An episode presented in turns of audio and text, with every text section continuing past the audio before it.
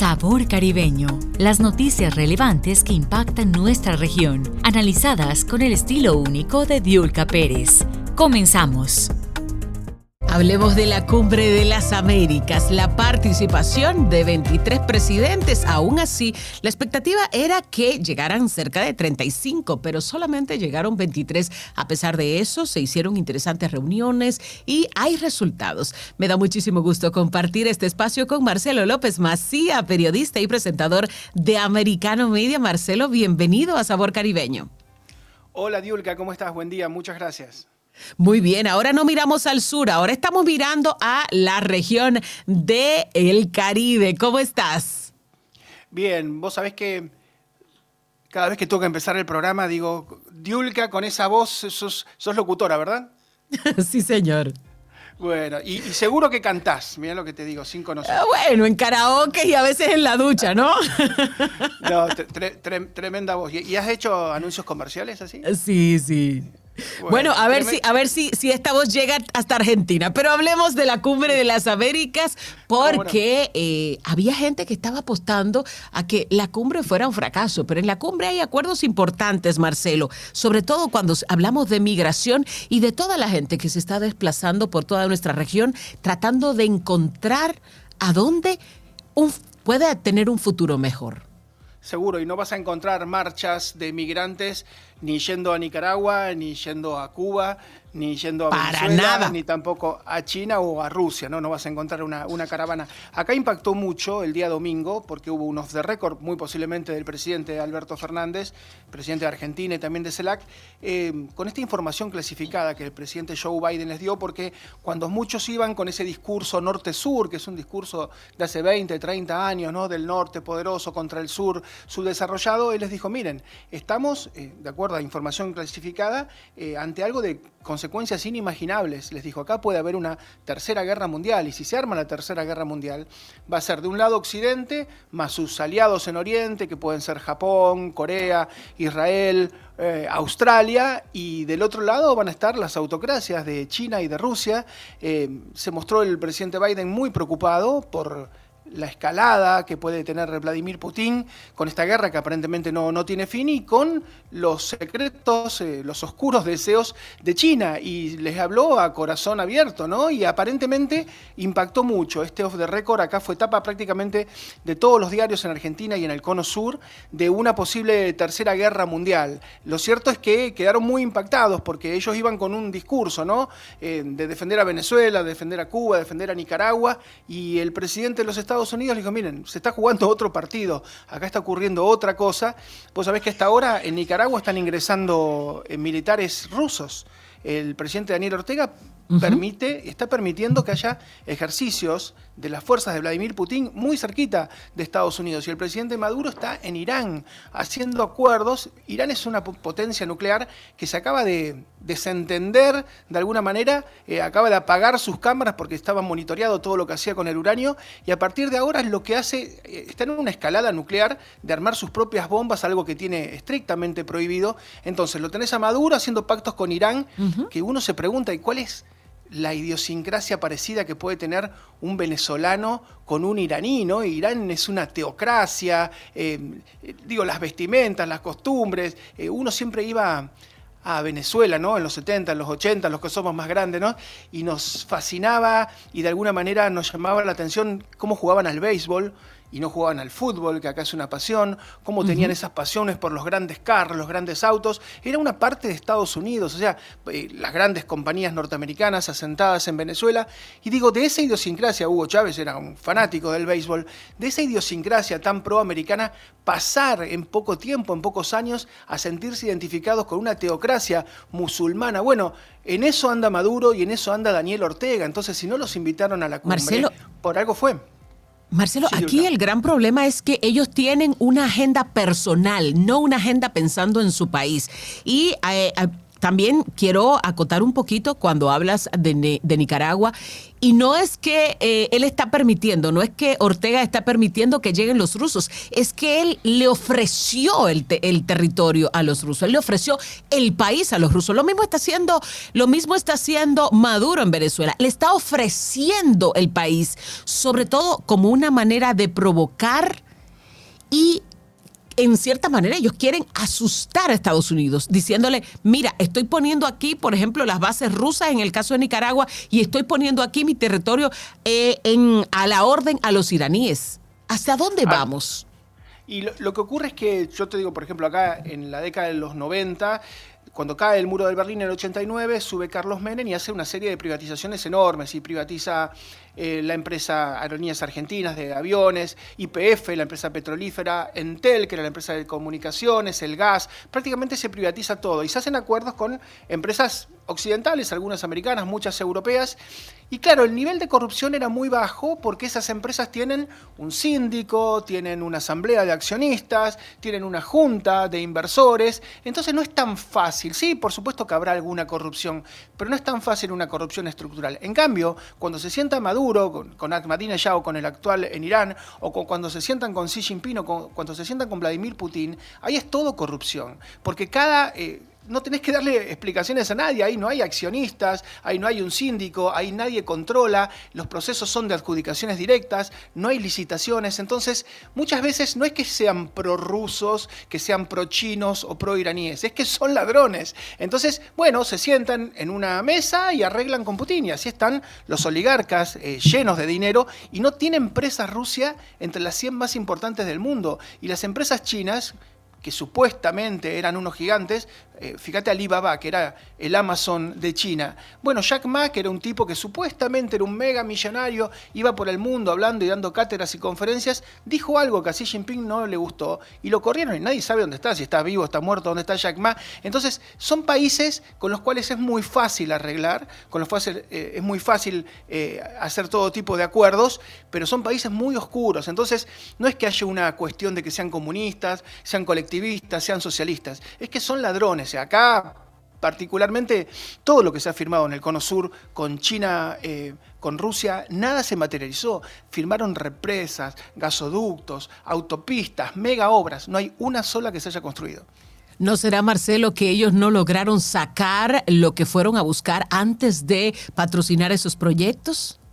Claro, porque es muy sencillo.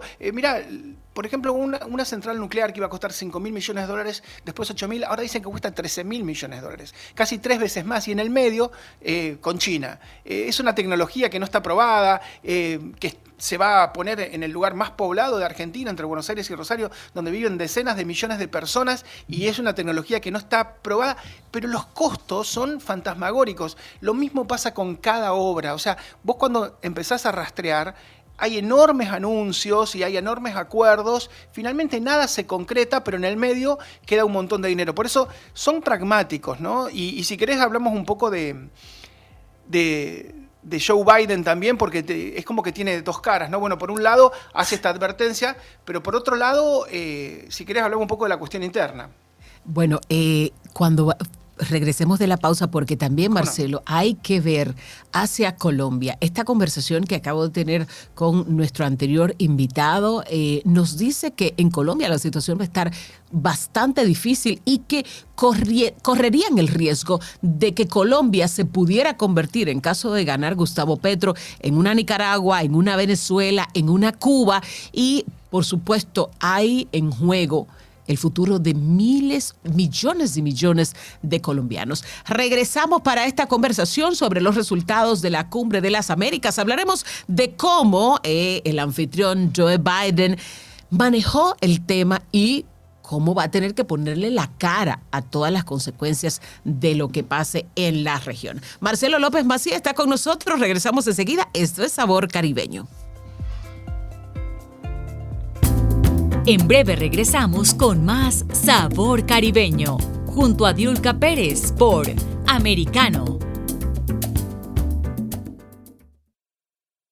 En Sin Desperdicios, con Jimmy Nieves y José Aristimuño.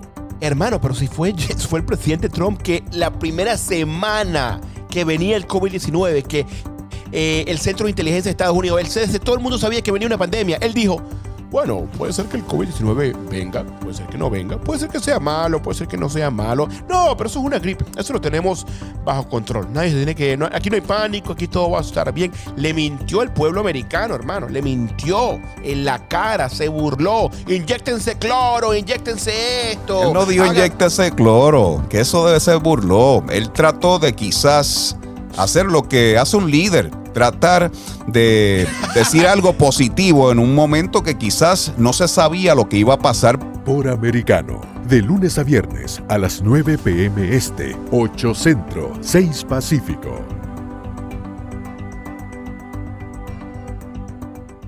Estamos de vuelta con Sabor Caribeño, la información relevante que impacta en nuestro Caribe, junto a Diulka Pérez por Americano.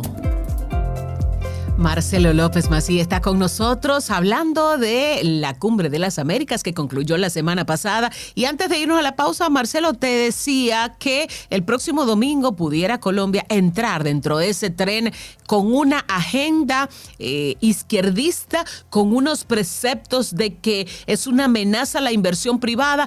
Y lo que más me preocupa y lo que más nos preocupa a muchos es cómo Joe Biden está pasando la mano, está suavizando el tema con todos esos gobiernos de tendencia de izquierda que no se preocupan por su población, se preocupan por su agenda personal.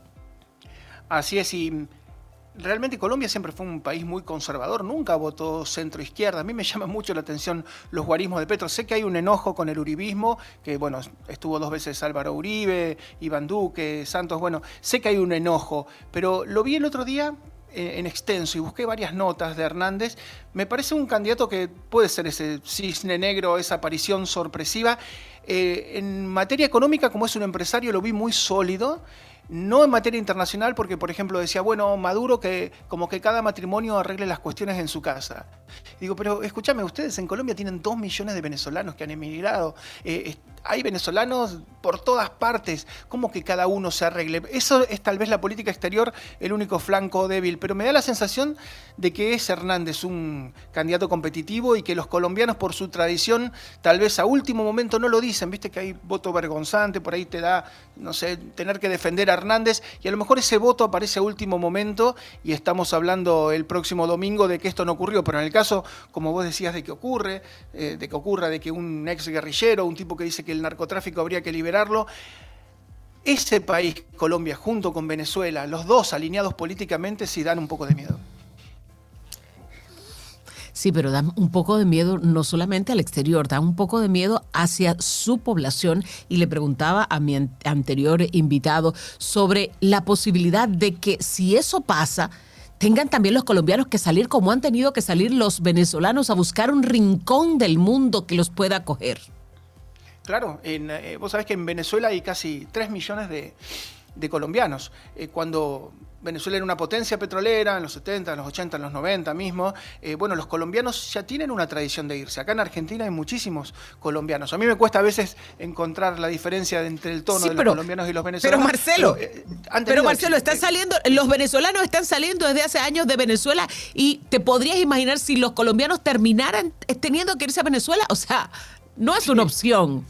No, por eso digo, hay como 3 millones que han ido en el momento que Venezuela andaba bien. Ellos tienen, los colombianos, una enorme tradición de emigrar. En Estados Unidos, bueno, por supuesto que hay muchísimos colombianos, pero que les vuelva a ocurrir. Ellos se fueron mucho en los 90, ¿te acordás? En los 80, en los 90, cuando estaba el cartel de Medellín, el cartel de Cali, el cartel de Los Sapos, cuando prácticamente tenía Colombia una guerra civil y ahí emigraron mucho. Entonces ellos, que han pasado por eso, que lo han sufrido tanto en carne propia, que tienen tan cerca a Venezuela, que en este momento Petro tenga los guarismos y los números que tenga, porque depende de si agarrás una encuesta, lo ponen primero a Petro, otras los ponen primero a Hernández, hay una enorme incertidumbre, pero que Petro sea tan competitivo a tan pocas horas de la elección, para el que la ve de afuera no lo termina de entender. Bueno, y la preocupación, la verdad es que estamos fuera de Colombia, pero la preocupación nos invade porque no quisiéramos que a Colombia le pasara lo que le ha pasado a Venezuela, no quisiéramos que después de que Colombia incluso ha recuperado su turismo y tiene importantes cifras de inversión y también importantes cifras de recaudación por concepto del turismo, es un país hermoso, que no se merecería que llegara alguien que lo destruyera y destruyera la seguridad y la estabilidad que, aunque falta mucho por hacer, pero que la tienen los colombianos en este momento. Y vos sabés que en los años 90, sobre todo, yo me acuerdo, en los 94 se jugó el Mundial de Estados Unidos. Y había muchos colombianos y te decían lo que significaba para eso es entrar. En el 93, en fin del 93, habían matado a Pablo Emilio Escobar Gaviria. El país estaba sumido en un desastre con el narcotráfico y con las guerras de los carteles. Y nos decían, ¿vos sabés lo que es para nosotros entrar a Estados Unidos? Y me decía, si voy a Argentina, dice una mujer, y me caso contigo y tengo la nacionalidad, yo quiero otro pasaporte. Me decían, yo quiero otro pasaporte porque cuando llegaba un colombiano, lo trataban de narcotraficante en cualquiera, en el John F. Kennedy, en el Los Ángeles, en el LAX, en Miami, lo trataban de narcotraficante por el solo hecho de presentar un pasaporte colombiano. Entonces, ellos lo han vivido y no ha pasado tanto tiempo. Han pasado menos de 30 años. Ellos recuerdan lo que fue tener ese estigma, tener de alguna manera esa mochila encima. Por eso, bueno, esperemos que falta tan poco, faltan 6 días, que prime la cordura y que el lunes estemos hablando de que finalmente este cisne negro, esta sorpresa se materializó y ha sido lo de Petro una pesadilla, ¿no? Bueno, Marcelo, me encanta tu optimismo. Yo no soy tan optimista como tú, pero le deseo lo mejor a Colombia porque el pueblo colombiano merece tener un futuro promisorio, un futuro que siga trillando esa libertad y esa seguridad que ellos necesitan. Marcelo, gracias por estar con nosotros. Marcelo López Macía, periodista y presentador de Americano Media. Gracias por acompañarnos. El acontecer de nuestra región, de forma clara y precisa, junto a Diulka Pérez con Sabor Caribeño. Los esperamos en nuestro próximo programa, de lunes a viernes, en vivo, de 9 a.m. Este, 8 Centro, 6 Pacífico, por Americano.